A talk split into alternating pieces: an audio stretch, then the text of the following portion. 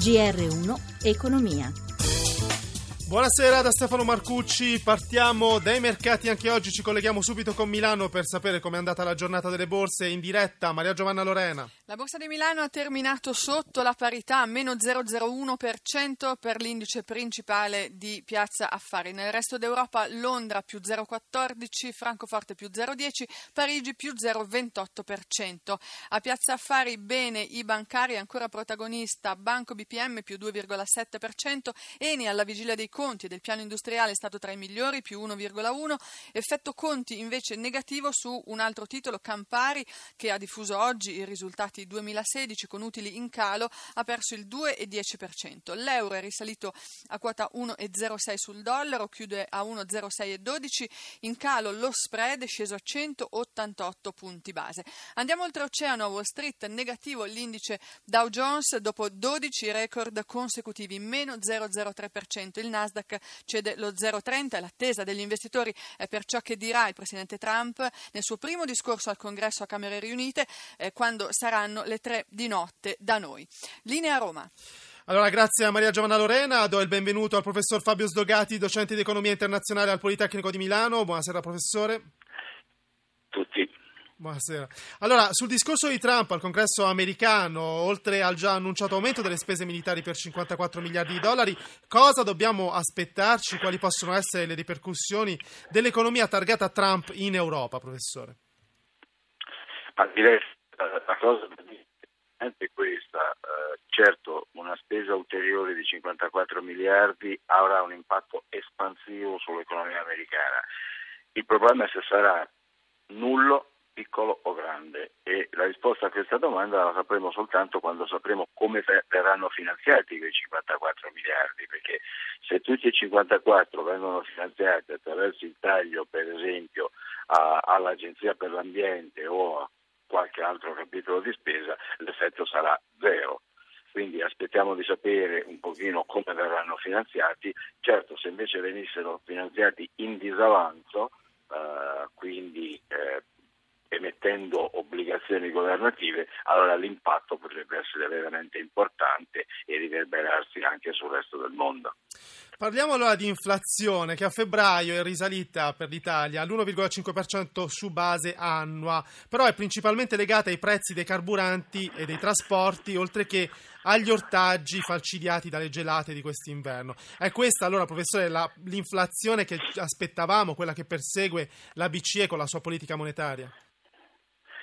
Ma allora, io eh, sono da anni e anni critico della politica monetaria della BCE e in particolare ho irriso al loro tentativo di stimolare inflazione attraverso l'immissione di maggiore liquidità nel sistema, eh, il cosiddetto quantitative easing. Sempre non sempre, sostengo da otto anni che l'inflazione non è un fenomeno monetario. Quello che noi stiamo vedendo adesso è, esattamente l'effetto di ciò che lei ha menzionato, quindi prodotti energetici e condizioni climatiche. No, non è una buona inflazione, perché la buona inflazione, quella che ci fa contenti, quella che vogliamo vedere, è l'inflazione da domanda cioè quando le famiglie e le imprese riprendono a domandare beni e servizi e quindi almeno inizialmente le imprese tendono a far salire un pochino i prezzi. Eh, che la Banca Centrale Europea non sappia cosa sta facendo lo sappiamo benissimo, tant'è vero che più di due mesi fa aveva previsto che un'inflazione eh, appena sotto il 2% l'avremmo vista nel 2019, invece eccola già qua. Allora grazie al professor Sdogati, andiamo avanti, ci occupiamo del futuro del sistema bancario. Da anni in profonda trasformazione, domani al centro di un convegno organizzato dalla Fabi, principale sindacato del settore, eh, convegno organizzato a Milano, quali sono le proposte del sindacato? Allora Luigi Massi ha sentito Lando Maria Sileoni, segretario generale della Fabi.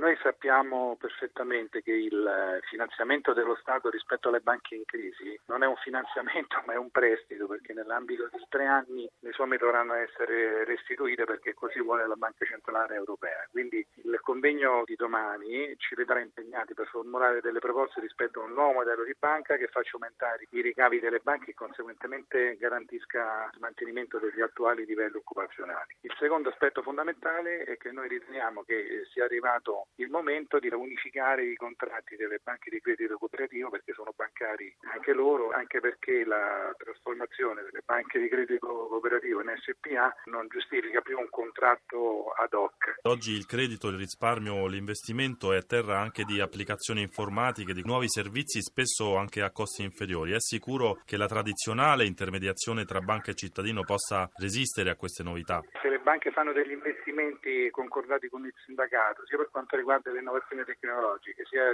per quanto riguarda l'impatto che le stesse potranno avere sul territorio e sulla clientela, ci sarà un futuro e quindi saranno degli investimenti che daranno dei risultati pratici. Se le banche andranno per conto proprio, senza considerare le idee delle organizzazioni sindacali che conoscono molto meglio delle banche il territorio e la stessa clientela, è chiaro che qualunque tipo di investimenti anche in nuove tecnologie corre il rischio di fallire. Crescono gli aeroporti milanesi oltre le attese, i risultati presentati dalla SEA, la società degli scali Meneghini, da Milano Nicoletta Vismara. Il sistema degli aeroporti milanesi ha innestato il turbo, quasi il 12% in più di passeggeri a fine anno, più 13,5% a gennaio. L'Inate ha chiuso il 2016 con una crescita del 5,8% e aperto il 2017 con un più 10%. Poi c'è Malpensa che tra dicembre e febbraio ha messo in fila un più 19, più 16 e più 12%. Numeri al di là di ogni previsione anche per Pietro Modiano, presidente della SEA, la società di gestione degli scali. Ci confrontiamo con i mesi dell'anno scorso in cui cui non c'era più l'Expo, l'impressione è, ed è la realtà, che l'effetto di traino dell'Expo è proseguito anche senza l'Expo e questo vale, questa crescita veramente dal mio punto di vista, e lo dico, mi, mi dispiace sbagliare le previsioni, ma in attesa. Segno della rinnovata capacità attrattiva dell'area milanese e, dice la SEA, che il declino di Malpensa, iniziato nel 2008 con l'abbandono di Alitalia, è finito, perché funziona un mix sul quale pochi avrebbero scommesso, la convivenza tra i voli low cost e gli intercontinentali industriali. Crescita passeggeri significa più margini per SEA che può dunque investire. Il nuovo piano industriale, 550 milioni di euro di opere, di cui 118 già approvati, partirà con l'Inate. Entro il 2017 si rifà l'aerostazione. Poi, entro il 2020, nuova pista e nuova torre di controllo. Noi ci fermiamo qui, grazie a Cristina Pini per la collaborazione, a Mauro Zaninotto in regia, a Stefano Marcucci buon proseguimento su Radio 1.